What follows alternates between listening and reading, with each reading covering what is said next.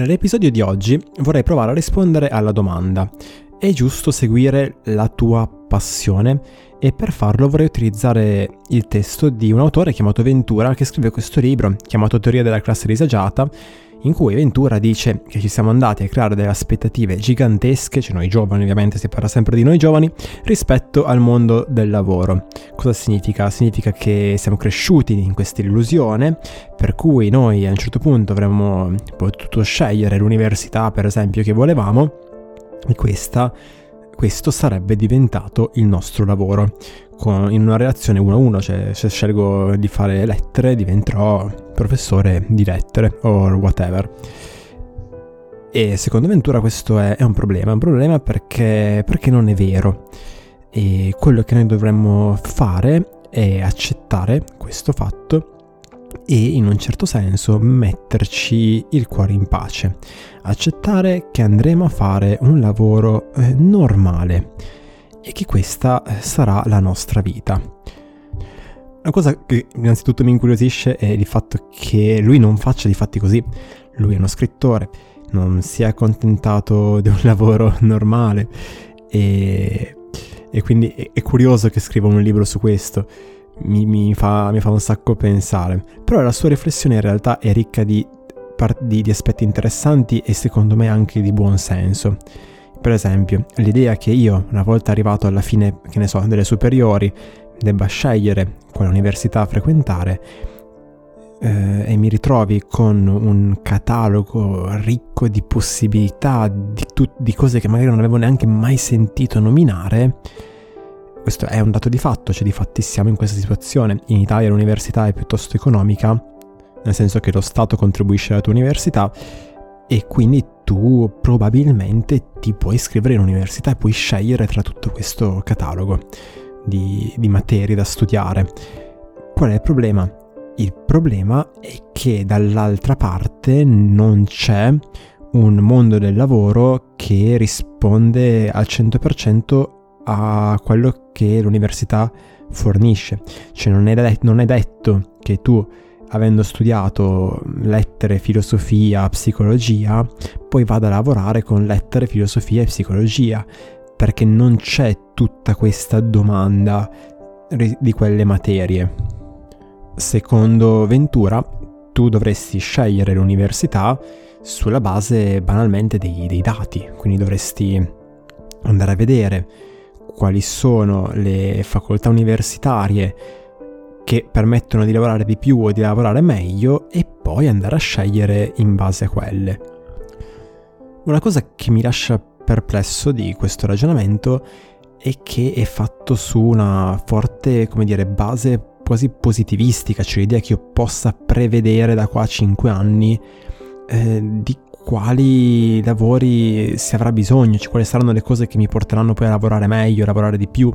E questo è, è pericolosissimo perché rischio di fare una cosa che non solo non mi entusiasma, ma eh, poi di fatti si rivela essere un sacrificio del tutto inutile, perché poi mi ritrovo in una situazione in cui questo lavoro tanto atteso non c'è comunque.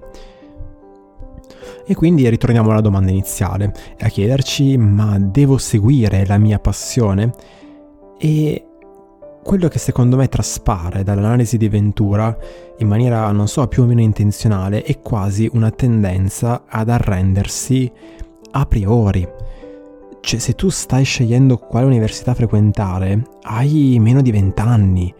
Se tu sei dentro un'università, ne hai meno di 25 e mi chiedo, accontentarsi a quell'età lì, cioè ancora prima di aver giocato al gioco, ha senso. Ha senso quando ancora non hai dei compromessi che possono essere eh, un mutuo, una famiglia, dei figli o, o quello che ti pare. Accontentarsi, cioè ridurre le proprie aspirazioni con l'idea di, di accettare un qualche cosa di idealmente sicuro e stabile? E la risposta, secondo me, è dipende. E dipende da una, dalla risposta a un'altra domanda, che è sono disposto a farmi davvero, davvero il mazzo? E la risposta a questa domanda può essere un semplice e tranquillissimo no. E va bene così, allora lì sì che va bene accontentarsi e cercare un'università che mi porti a lavorare perché quello che, che sto cercando è eh, un lavoro che sia, che sia, un mezzo per poter vivere al meglio la mia vita, cioè altri aspetti della mia vita, o per fare carriera, avere prestigio. E allora lì sì che avrà senso eh, andare a scegliere l'università che mi porterà ad un lavoro migliore come impiegato, come dipendente, rispetto a quello che avrei trovato da, da non laureato. Quello è, è, una scelta assolutamente lecita se è quello che, quello che desideri. Cioè continuare con questa con quest'idea che, che lavoro e vita privata debbano essere due cose completamente separate. E, e va bene, se questo è quello che tu vuoi, buon per te. Perché l'alternativa, eh, quella di, di, di, far sì che lavoro e vita privata non siano eh, due cose completamente diverse, che tu utilizzi il tuo tempo nel tuo lavoro, che è il tempo e la maggior parte della tua giornata, in qualche cosa che ti rappresenti e ti assomigli e, in qualche modo ti dia soddisfazione personale, quella strada lì richiede un tipo di sacrificio che magari non tutti sono disposti a, a, a fare, ma che potrebbe essere il caso di chiedersi se si è disposti a farlo oppure no. Io penso che se tu decidi di studiare, per esempio, una, una facoltà umanistica, una di quelle, di quelle facoltà universitarie che statisticamente portano a una bassa impiegabilità, quello che, che, ti ritroverai a fare se vuoi lavorare con quella roba lì è eh, andare molto, ma molto oltre il curriculum che ti viene proposto dall'università, a discapito, per quanto possa sembrare paradossale, dei voti, perché il tuo obiettivo non sarà avere un libretto perfetto, ma sarà arrivare alla fine di questi 5 anni, che sono 5 anni dove tu sei in un certo senso ancora protetto e libero di sperimentare e sperimentarti senza particolari conseguenze negative. E arrivare alla fine di questo, di questo tempo con un enorme bagaglio di esperienze e di competenze che ti abbiano permesso di capire meglio che cosa vuoi approfondire, che cosa vuoi fare, con chi vuoi lavorare e aver sviluppato delle capacità che puoi offrire ad altri in cambio banalmente di denaro. Perché il rischio, che per me era allora ed ancora adesso è assolutamente evidente, è quello di arrivare alla fine del percorso universitario a 25, 26, 27 anni con un sacco di conoscenze interessantissime, ma senza di fatti saper fare un qualche cosa che è utile e porta valore a qualcuno e quindi non essere in grado di offrire qualche cosa al mercato del lavoro. Vi faccio un esempio personale.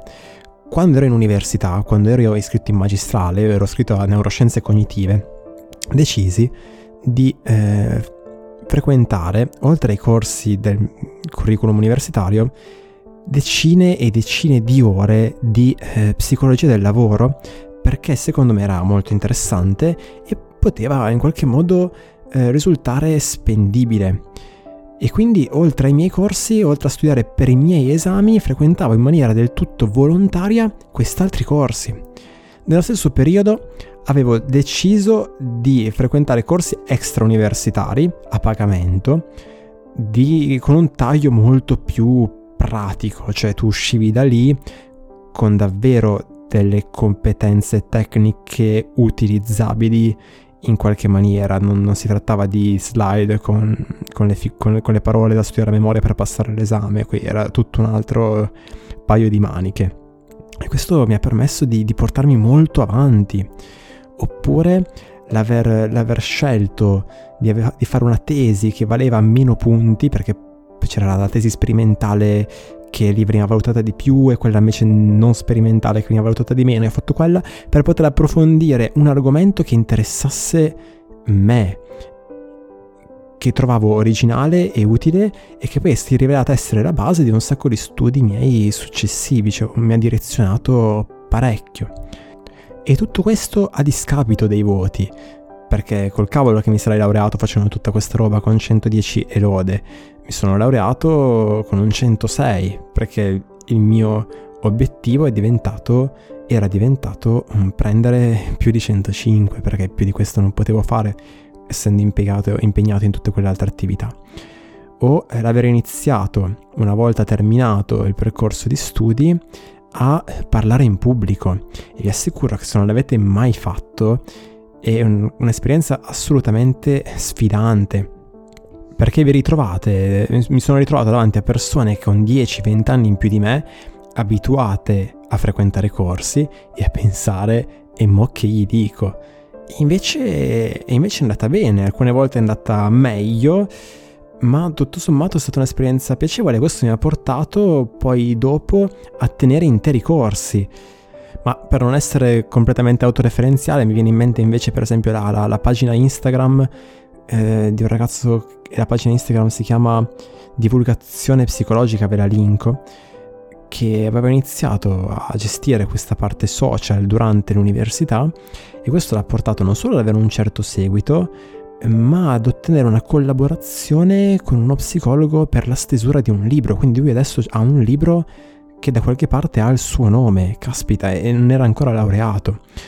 Oppure un'altra ragazza che ha aperto anche lei una pagina chiamata eh, Riflessioni private che ha ottenuto un certo seguito e adesso che lei è psicologa può convertire agilmente quel pubblico in potenziali contatti o clienti a sua preferenza. Per dirla con Mark Manson, chiedersi se è il caso oppure no di seguire la mia, la mia passione e domandarsi quale varietà di panino alla merda sono disposto a mangiare. E Mark Manson utilizza questa espressione colorita per dire che niente in realtà è privo di parti negative. Posso decidere di tenere lavoro e vita separata e fare qualcosa che mi soddisfa di meno, ma avere una certa stabilità, almeno apparente, oppure rischiare, mettermi in gioco, farmi il mazzo e arrivare, forse, chi lo sa, a far conciliare di più queste dimensioni.